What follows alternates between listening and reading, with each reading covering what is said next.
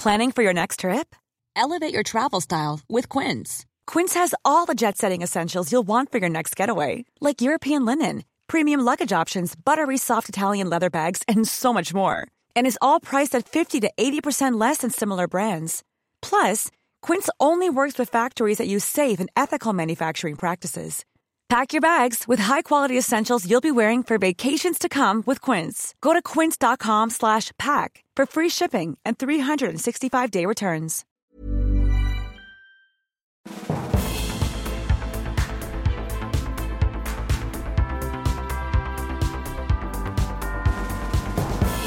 Hello and welcome to the Political Party. Today's guest is Vladimir Ashurkov, Executive Director of the Anti Corruption Foundation that he set up with Alexei Navalny, who, of course, is still imprisoned in Russia. This is a phenomenal, vital conversation about the reality of Putin's Russia, what's happening in Ukraine, Britain's involvement in various regards, and just Vladimir's brave, persistent campaigning for freedom uh, and against Vladimir Putin. Um, before we come on to the interview, thank you so much to all of you that have come to uh, my gigs recently. The Nottingham night. I've never experienced a gig like that in my life. So thank you to all of you who came. That was uh, a very, very special atmosphere.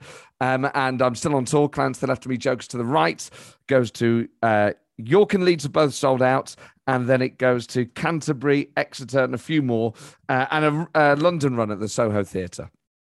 Um, some of those shows have sold out, but go to mattforde.com for those tickets and tickets to the Political Party Live, where my next guest is Lisa Nandy at a time when uh, the Labour leadership is under the microscope in the news uh, consistently. It'd be great to hear uh, from Lisa Nandy, the Shadow Secretary of State for Levelling Up, of course, former Shadow Foreign Secretary, uh, and someone who stood for the Labour leadership last time, someone tipped to stand for the Labour leadership next time. Who knows when that may be? Uh, Durham police now hold that timetable in their hands, perhaps. So uh, that may have taken on a more urgent nature by Monday. Uh, my guest two weeks after that is Wes Streeting. Then it's Gary Neville. Then it's David Davis. Then it's Lindsay Hoyle. So it's a, a, mega run of guests. You can get tickets for all of those shows at mattforde.com uh, and tickets for the tour uh, as well. On then to Vladimir Ashurkov, who's an incredible individual, um, someone who has incurred, um, I guess, hardship in a way that his life has been fundamentally changed uh, by his decision to speak up uh, about Vladimir Putin and the reality of that regime. Um, but there are moments of real hope in here, uh, particularly about what change may come in the next five or so years.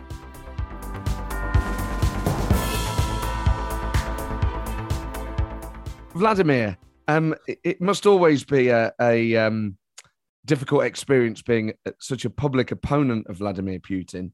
Um, but thinking particularly of the last, say, six months, uh, how bad has this been for you? well, I've been living in London um, since 2014. Uh, it wasn't by choice.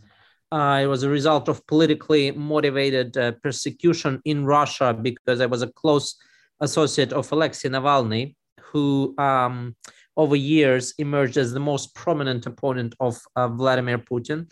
So I have been um, doing my civil and political um, work from London uh, for the last eight years.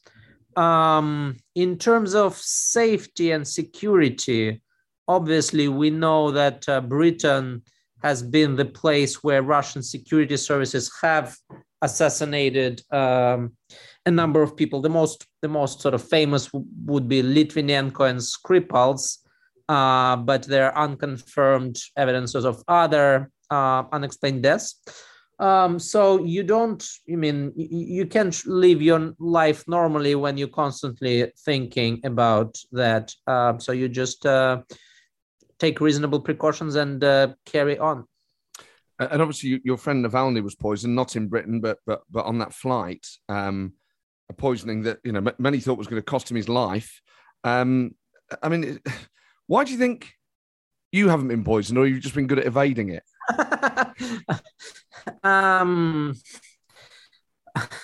Navalny also always was um, kind of uh, saying in his interviews the question that people uh, always tell uh, always ask is uh, if you have been opposing the regime of Putin, you, you have been uncovering corruption and human rights abuse, why would Russian authorities not get rid of you in one case or the other? So he, and then uh, he was poisoned a year and a half ago, and then uh, he was incarcerated in Russia. Um, so maybe uh, my time has not come yet.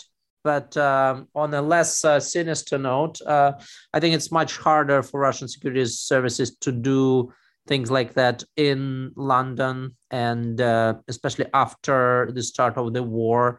Um, there is uh, the customary meetings that people um, under threat, like myself, have with the Metropolitan Police, and uh, we are in communications. So um, I, I, I can't give you a better answer than that. And how do you feel about London then? Obviously, for many years referred to as London grad, it was seen as a place where Russian oligarchs would, would launder their dirty money, get the children into elite private schools, buy up property. That uh, effectively that the British authorities look the other way. Now, I know that some things have changed, and Bill Browder has been a very effective lobbyist on things like the Magnitsky Act and things. But do you think Britain is still a place where um, cronies, friends of Vladimir Putin, uh, crooks can come, launder their money, and ingratiate themselves into the upper echelons of our society? Well, first of all, London is a great city. It's a natural magnet for talented uh, and ambitious people from all over the world. For Russians who decide to live outside of Russia, it's a natural choice. English is the first language that everybody uh, learned at school. It's a big city, not dissimilar to Moscow. Uh, public services generally work. People trust the British education system. People trust the British financial and legal system. What's not to like? So London um, is uh, home to, I think, about 150,000 Russians of different sorts. Um, most of them are professionals, lawyers, bankers, um, uh, people who work in culture, students, etc. So you cannot just um, label all Russians who live in Russia as crooks and uh, and thieves. Um, but of course, uh, London is a, a, huge financial center, and uh, um, tens of billions of financial flows go through London, and part of that is dirty money stemming from corruption. Now, uh, there are many countries where corruption is rampant, but Russia is probably unique in that uh, it tries to use its influence in a malign way um, so that it undermines the Western uh, political order. And uh, it uh, Russia increasingly over the last years have been taking a confrontational uh, stance towards the West. We have seen the assassinations that we talked about. We have seen the cyber warfare and meddling in elections in various countries. Um, we have seen um, sort of proxy conflicts in Middle East, and now we have seen this unprecedented aggression in Ukraine, which has caused um, you know, in, in, in insufferable tragedy for the Ukrainian people, but also in Europe, the flood of, um, of refugees, the additional expenses on securities, armaments, the increased energy prices. That's the cost of um, Russia being and, and slipping towards totalitarianism that has been happening. It's also had another influence here. I mean, limited influence, uh, uh, admittedly, but through channels like Sputnik and, and Russia Today, which Russia Today recruited people like the former First Minister of Scotland, Alex Salmond. You know, it's had formerly credible people on there as well as the usual suspects. I mean, are, are you surprised that formerly credible British politicians were prepared to go on to that channel basically in return for a few quid? Indeed, uh, Russia Today uh, is a uh, media outlet, uh, state owned, that has been um, a, a tool of Russian propaganda for a number of years.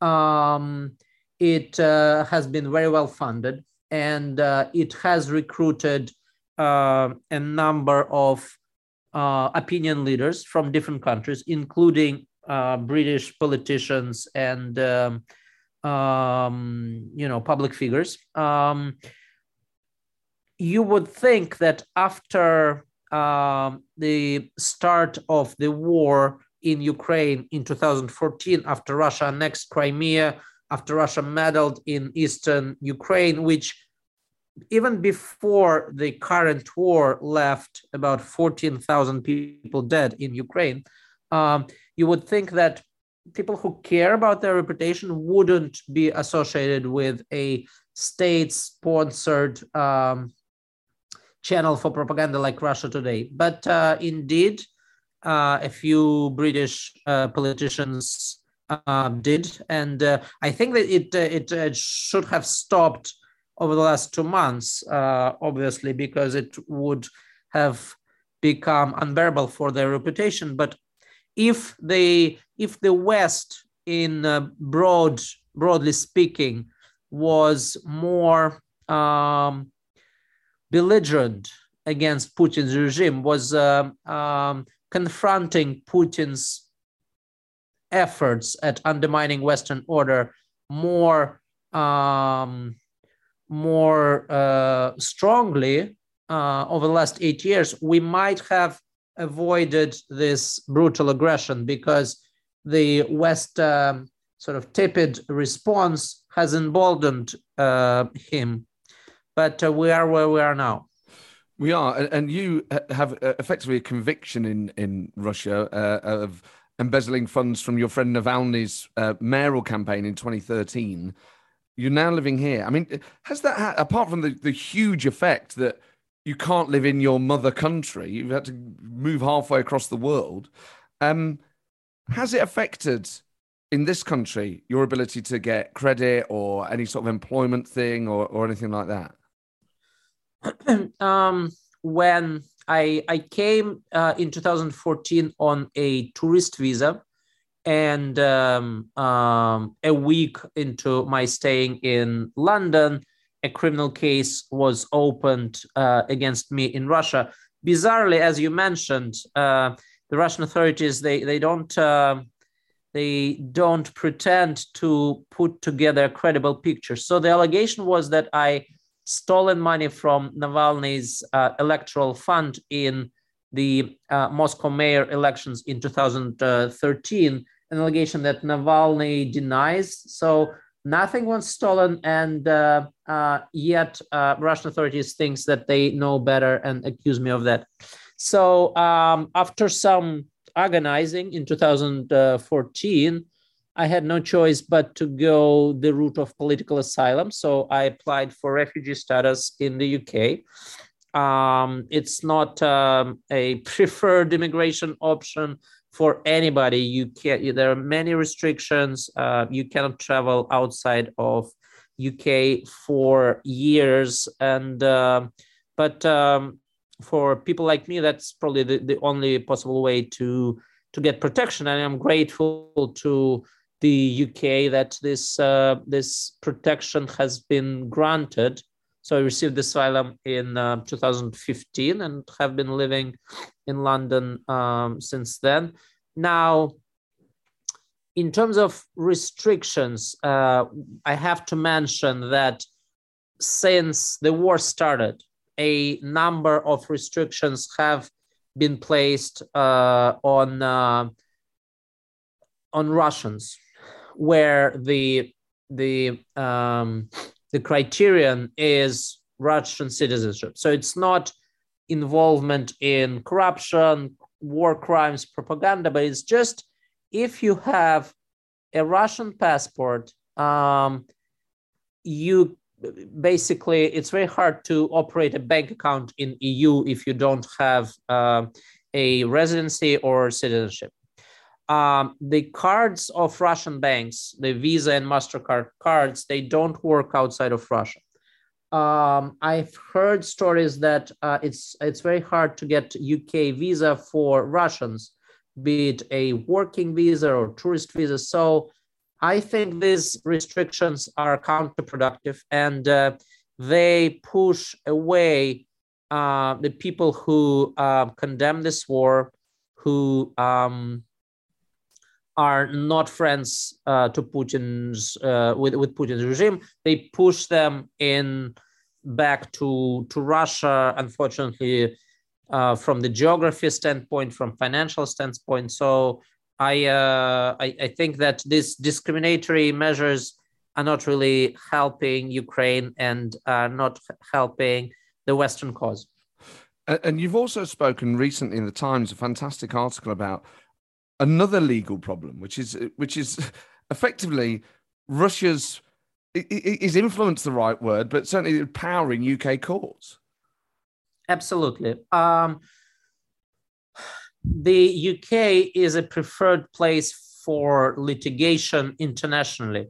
And certainly the Russian uh, business people, they trust UK courts much more than they trust uh, Russian courts. So in many commercial agreements, English courts are the place to uh, resolve any disputes. And uh, there, there are a number of uh, such disputes uh, which uh, where, where, billions of pounds are at stake in UK uh, courts.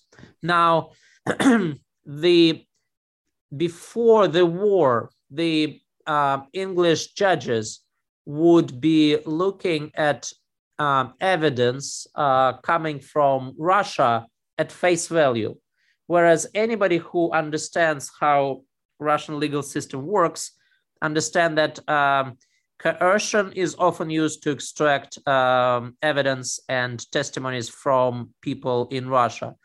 Um, and um, the disclosure standards that are um, obeyed by British, by, by UK uh, solicitors and barristers can, cannot really apply, apply to the Russian parties, especially Russian state related organizations, central bank, um, other state-owned companies, etc., etc. So, in the legal profession, there is this concept uh, that if you come to a court, there has to be equality of arms. The same legal principle have to apply to one party and to the other, and uh, it became especially um, especially clear over the last two months that Russia is not at the same level of law as uh, you know Western countries. So um, I, I, think the UK has to recognize that and has to take measures to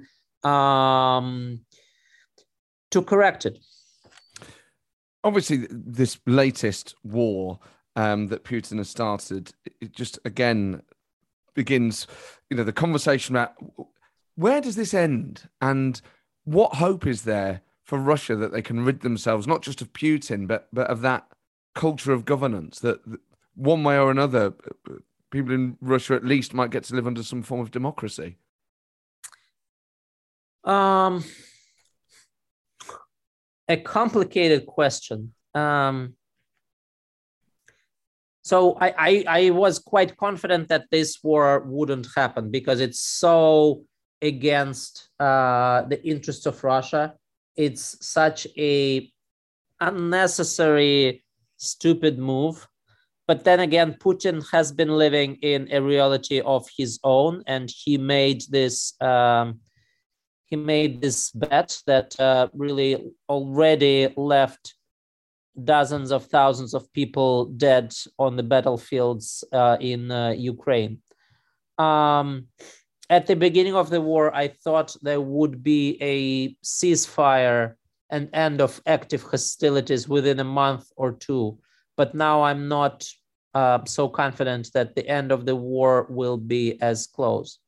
Um, even if there is an end to active hostilities, um, I think Putin's regime, if if it's uh, not uh, changed um, in a major way, we'll see another aggression in uh, two or three years. So the real um, answer to the issue of security in Europe and the world is to dismantle uh, Putin's regime. And I think this war uh, is a gross miscalculation for him, and uh, it will um, speed up uh, the demise of this system. Um, so I, I, think it's a matter of years, up to five years, until a serious political change happens in Russia. Um, and uh, we are working towards that, but uh, I don't have a good uh, time frame or a scenario for you. It will take still a lot of blood, sweat, and tears, using Churchill's words before that. But uh, uh, now that uh, all the Western countries are, I, I think they realize that, and uh, there's a significant uh, um, portion of Russians within Russia that are uh, not happy with this war. I, I think uh, uh, we'll see a real change within a few years. This is Paige, the co-host of Giggly Squad, and I want to tell you about a company that I've been loving, Olive and June. Olive and June gives you everything that you need for a salon quality manicure in one box. And if you break it down, it really comes out to $2 a manicure, which is absolutely insane. It's also so easy to get salon worthy nails at home with Olive and June. The difference between how your nails used to look when you did them yourself and now with the Mani system is a complete game changer. The best thing about Olive and June too is it's a quick dry. Dries in about one minute, lasts for five days, and full coverage in up to one to two coats. Visit oliveandjune.com slash perfect Mani 20 for 20% off your first system. That's oliveandjune.com slash perfect Mani 20 for 20% off your first system system. It's that time of the year. Your vacation is coming up. You can already hear the beach waves, feel the warm breeze, relax, and think about work. You really, really want it all to work out while you're away. Monday.com gives you and the team that peace of mind. When all work is on one platform and everyone's in sync, things just flow wherever you are. Tap the banner to go to Monday.com.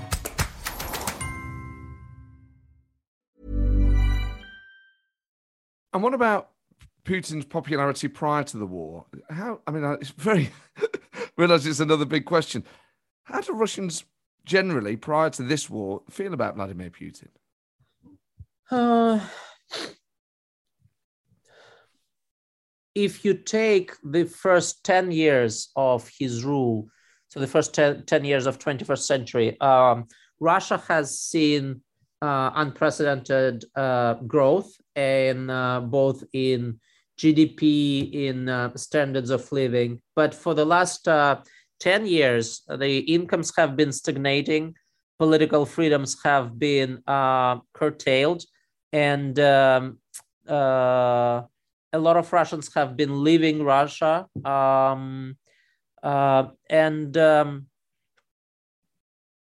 it's also quite difficult to gauge um, the the real level of support in an autocratic uh, country uh, where people are afraid to speak uh, about their true feelings and true uh, opinions even to pollsters.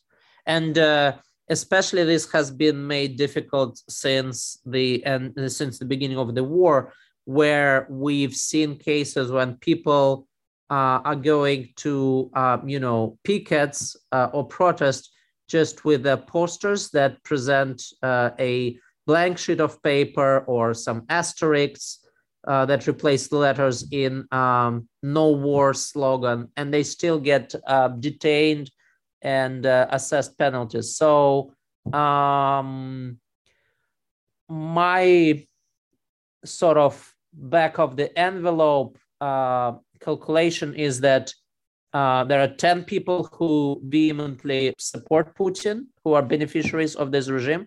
There are 20%, 10% of people who support him, 20% of people who um, uh, oppose him uh, under any circumstances, and there's 70% of people that are really victims of what they hear today from propaganda or from their friends, etc.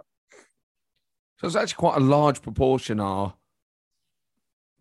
by sort of some form of default, quite pro Putin. Um, I think in in a in a system that really does not allow any competitor to uh, to raise up, that um, a independent political candidates cannot get on the ballots to be elected. They are not given uh, any access to state media. In fact, state media um, throws a lot of mud at them. Um, yes, that's uh, that's unfortunately the result of uh, quite skillful propaganda machine uh, built by Kremlin. So then, any hope of Putin being replaced from within or some sort of mass uprising in Russia is probably quite unlikely.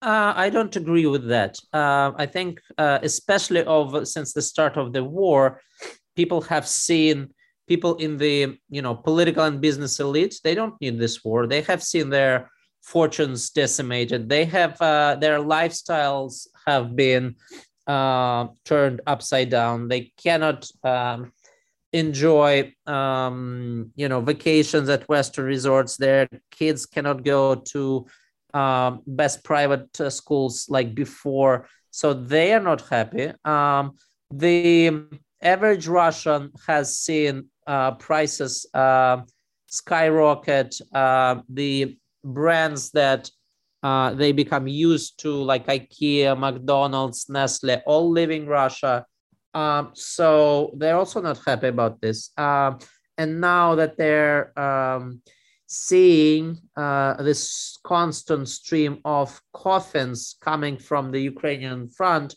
this all is quite reminiscent of you know the Afghan war in the 80s that Soviet Union was fighting, which was quite uh, widely unpopular. And um, this combination of dissatisfaction in the elites and in the general population will, I think, within a time frame of a few years, lead to a political change. And that's obviously something that people around the world would be very relieved to see. Uh, a, a periodic concern is whether Vladimir Putin would go so far as to launch nuclear weapons. Do you think he would? um, from I haven't met Putin, but people who have and who have analyzed how he thinks and behaves, uh, they describe him as quite a, a, a cowardly and calculating person.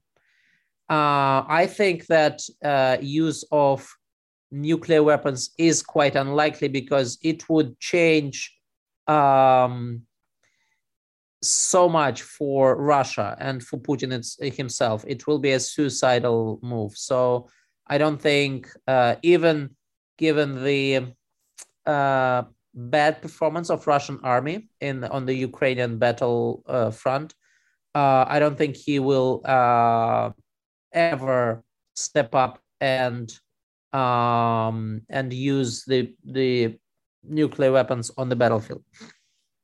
Well, that's a uh, that will come as a huge relief to so many people. Do you think he's changed as a person, Putin? Is he different to the Putin that first led Russia?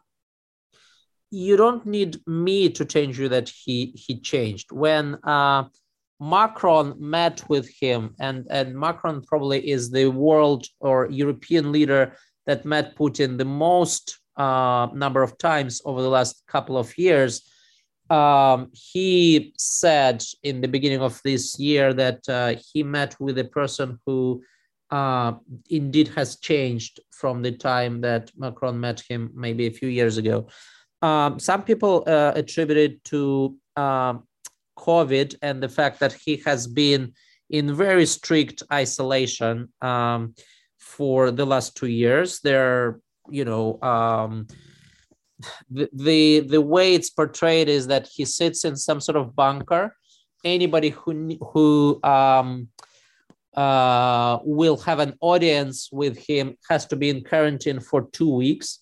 He collects the uh, stool samples from people to that that meet with him and uh, and and uh, go through different kind of tests. And you can see even from the pictures of his meetings with world leaders that they sit at the opposite sides of a very long table it's really a bizarre sight um, so i i guess uh, it's quite logical that uh, this environment and this isolation changes how a person thinks and changes uh, someone's mentality. And is that just COVID? I mean, obviously, invaded Ukraine first time around years before COVID. So that, you know, that's we're sort of we're reliving history and to some extent. Obviously, that had its own characteristics that invasion compared to this one. The, the context was arguably slightly different. This has sort of got a feeling of a, a longer, protracted war about it. Um, is it is it COVID or is it also just a, a, effectively a sort of lonely, paranoid man in power, slowly going more mad? Exactly. Um, all the um, sort of feedback mechanisms between society and the uh, people in charge in Russia have been usurped or uh, eliminated. Um, there is no representative political system, so there's no opposition in any part of Russian political structure. The political parties represented in Russian uh, parliament are basically uh, puppets of uh, people orchestrating internal politics in Kremlin. There is no rule of law, and the whole law enforcement and court system is, um, uh, you know, um, governed uh, in favor of the Russian authorities. And uh, mass media has also been controlled um, from the center. So if you have system like that and there is no um, change in who leads the country, naturally that per- that uh, the, the the person at the helm becomes um, out of touch with uh, reality. And that's uh, for sure what's happened with Putin.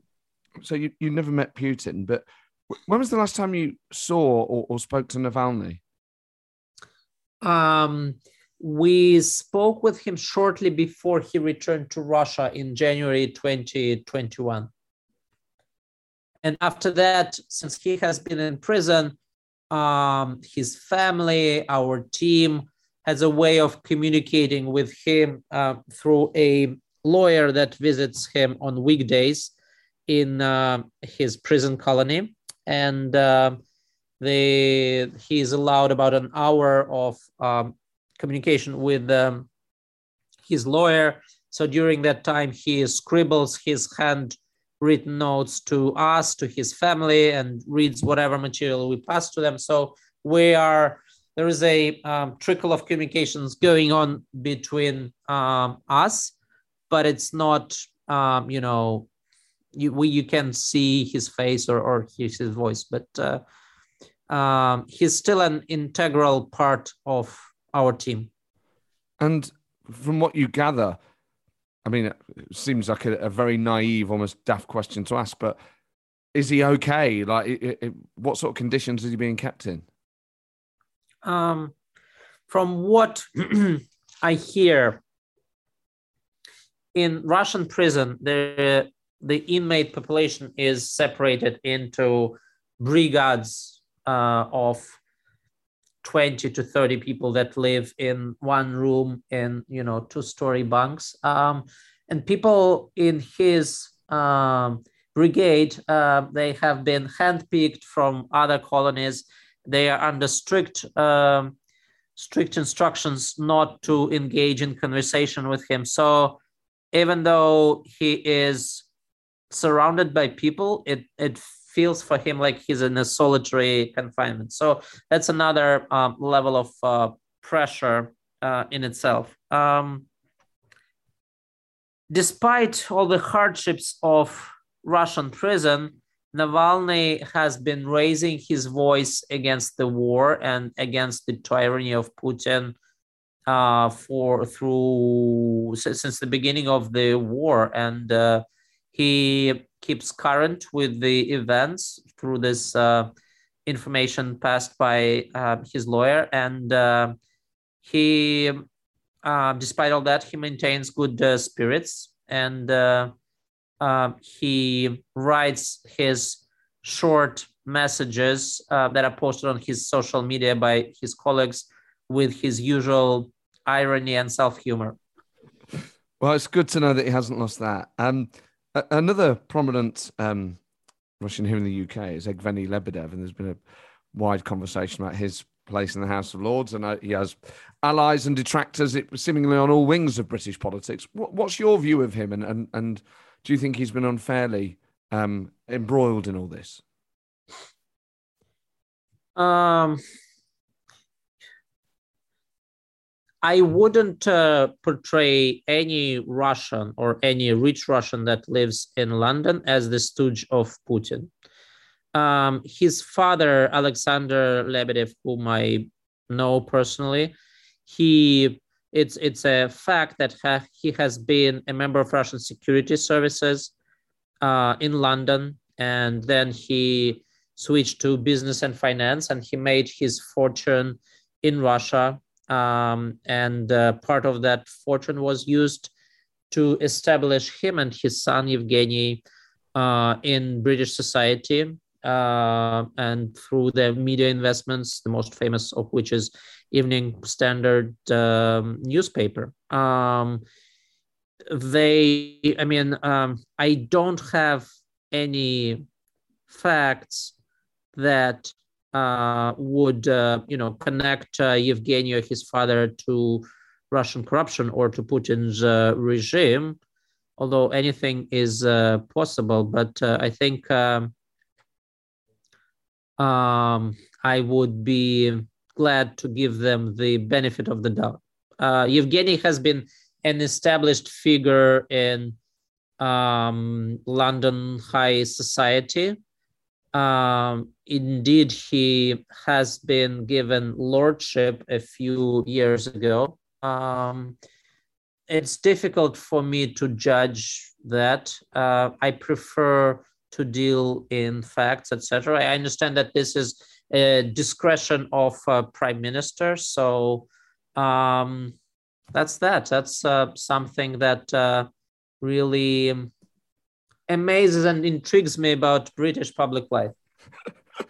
well, the same. Um, just as you mentioned, our prime minister, how do you think he's handled Putin in general and and the, his behaviour in Ukraine?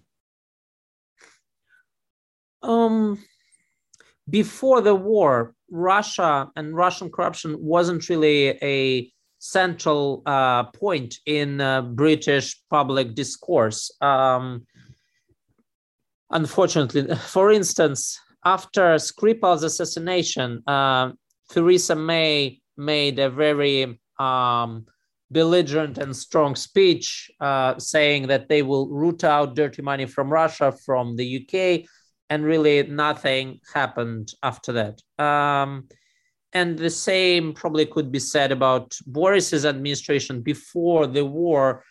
He has a lot of things on his plate. He had uh, COVID crisis to deal with, the Brexit and the Brexit aftermath. These are complicated issues. It's understandably Russia wasn't uh, a big part of um, public discourse. Since the start of the war, Britain, led by Johnson, has been at the forefront of uh, Western countries' support for Ukraine. Um, and uh, I think uh, Ukrainians um, hold him in, in high regard and uh, um, he is probably the, the most uh, the, the, out of all world leaders the most you know big uh, supporter of ukraine's efforts. And uh, i think it also has helped him politically. Uh, we all know that uh, he has been having um, a number of troubles on political front, um, but uh, his unwavering support for Ukraine, which is quite popular within the English, uh, within the British electorate, uh, I think has uh, lifted his ratings.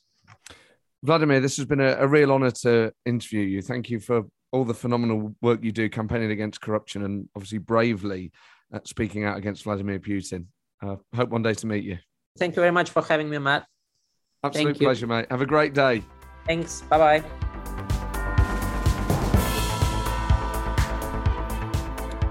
There you go, Vladimir Ashurkov. As with all the people on this in the history of the show, when you talk to people who are those who have the guts to stand up against oppression, against dangerous repressive regimes, I mean, I admire so many of the people that come on this show for a variety of reasons, but that takes particular bravery, particularly when you know that being in London probably makes you safer than being in Russia, but still, given uh, as, as uh, Vladimir mentioned, that the fate of the Skripals and of Litvinenko, and again others that we may not uh, be aware of, uh, it still takes exceptional bravery to um, to, to do what he's done, uh, to, to, you know, to fundamentally change his life in so many ways, and, and all the restrictions that are still placed on him. Um, but also, so many great things in there. One, obviously, the main thing is how soon may Putin be deposed? Uh, it sounds that Vladimir is um, very optimistic of something happening within the next five years. But secondly, a, a very timely and and and correct reminder um, not to presume that every Russian in, in London or in Britain uh, is uh, dodgy or, or, or some way uh, connected to um, Vladimir Putin, when of course some of his most vociferous critics uh, are, are, in this country for all the reasons that Vladimir uh, outlined. So, what an incredible first hand account of what it's like to go up against Putin's regime. Uh, that's all for today. Uh, please do leave a review, subscribe, tell all your friends about it, spread the word, and I'll see you at one of the live shows soon. ta